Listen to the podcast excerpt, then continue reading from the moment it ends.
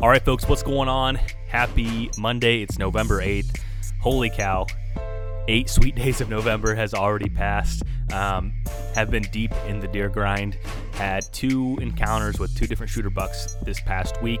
One on Friday with a target eight point that actually was the first time. There's two parcels that I have permission on over in this direction, and I've only got him on one parcel at this point. And he was frosty November morning, covering some distance, and was just simply out of range with 70 yards, and an absolute.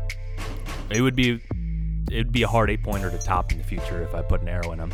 So, other than that, it's been kind of slow. Last night, Sunday night, November 7th, had an opportunity at the new place um, with a buck that is the biggest one I've got on camera on this farm, and just 50 yards and uh, was on an edge of like a, a, creek cliff, probably about 20 foot elevation change, and wasn't going to send it at 50 yards and just simply did not work out. He was. I don't know what he was doing to be completely honest. I think he may have. I was kind of set up in a creek bed, and my scent was actually shooting towards the cliff, but it was I was hoping that it would that bend in the creek would pull it down, and he stood there forever and uh, never bugged out, busted, but just was standing there like a statue. I think knew something was up. And uh, in the food plot had some other young bucks, dog and does, and we have another southwest wind. I'm not going to risk it and hunt that same spot again tonight because it didn't work, and the mature bucks did not do what they were supposed to on a southwest wind. We have a wind switch coming up here soon, and uh, slept in here for the first morning and a long time to get some work done and get caught up with some stuff and we'll be headed back out this evening and continuing to grind until I put an arrow in a big buck. Holy cow, it's been an interesting first part of November. Two solid opportunities or encounters, I wouldn't say opportunities, two solid encounters this past week with some really solid deer, and uh, just going to keep at it until something happens.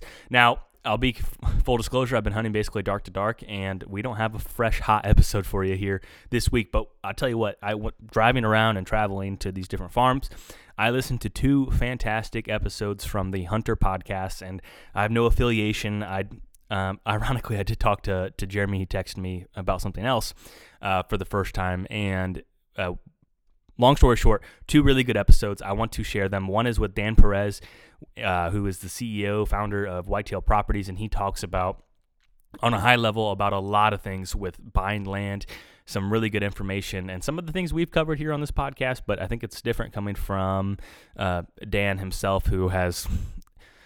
Uh, I have a lot of respect for and how he has developed the Whitetail Properties brand um, and how they have positioned themselves. So I have nothing but respect, and they do uh, education for consumers as well, and uh, some level of inspiration here for this podcast. So he talks about all land things. He talks about self-directed IRAs, which I'm going to have a guest on here, and we're going to dive into all the nitty-gritty details of using a self-directed IRA to buy land.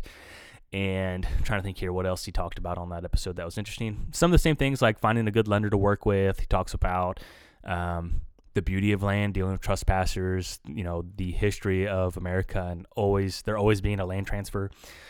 And the other episode that I would strongly, strongly suggest is one with Bill Winke. And I've had communication with Bill here. We were supposed to record a whitetail cribs with him, and he's still getting settled into his new place. And I would love to have him come on here and talk all about land. He is someone that I'm fascinated with of his what he did in a pretty uh, in a in the grand scheme of things a short amount of time of what he pieced together and just a, a wealth of information a very sharp guy and his episode was very interesting as well it, the whole goal was to get into the ground, land game sooner than later save up your money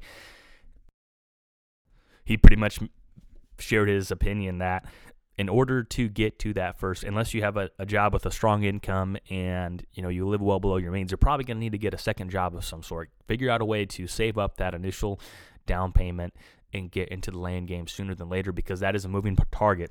Use some of the same figures that we do, a six to seven percent annual return of appreciation with land on a larger scale, and eh, you know that target is moving. Once you buy into that and you get that locked in, then you're going to be getting the fruits of some of that appreciation and then you get the fruits of sweat equity of improving a parcel i found it very interesting of how i think he said one in 1000 are actually turnkey hunting properties where most people put a food plot and a blind and they call it turnkey and for a lot of people that you know, depending on what their goals are, that might be turnkey for them for what their goals are. But in terms of turnkey, mature buck hunting property, it sounded like it was like a one in 1,000.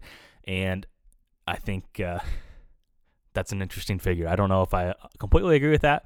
It might be a little bit better odds, but regardless, really good conversation. He talks about how land has changed in prices from when he first bought his parcel in uh, Iowa, and how I think there was a story of a, a parcel that was all timberland and they wanted like $300 an acre or $300 or $800 an acre and everyone thought it was crazy and now obviously that same ground's selling for thousands of dollars an acre. And i think that's just going to continue to keep going uh, you know based on the historical item here. He talks about the land boom is it going to draw back? And I'll I'll say some of this for you to go listen and check it out, but it's the HUNTR podcast, and you can go over and look up these two episodes. I think if you like this podcast, I have literally zero doubt that you will not enjoy those as well.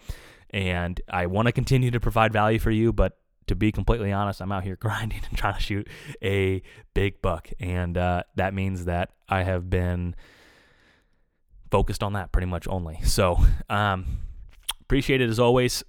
Apologize for not bringing you guys hot, fresh episodes, but I will tell you this I have had time to brainstorm in the tree stand, and I have a lot of great ideas, mini series, and everything else to bring you to this podcast. And I hope you guys will enjoy that in the future. But in the meantime, head over and check out the Dan Perez Whitetail Properties episode with the HUNTR podcast and also with Bill Winke. They're on YouTube, Spotify, uh, iTunes, anywhere else you listen to podcasts.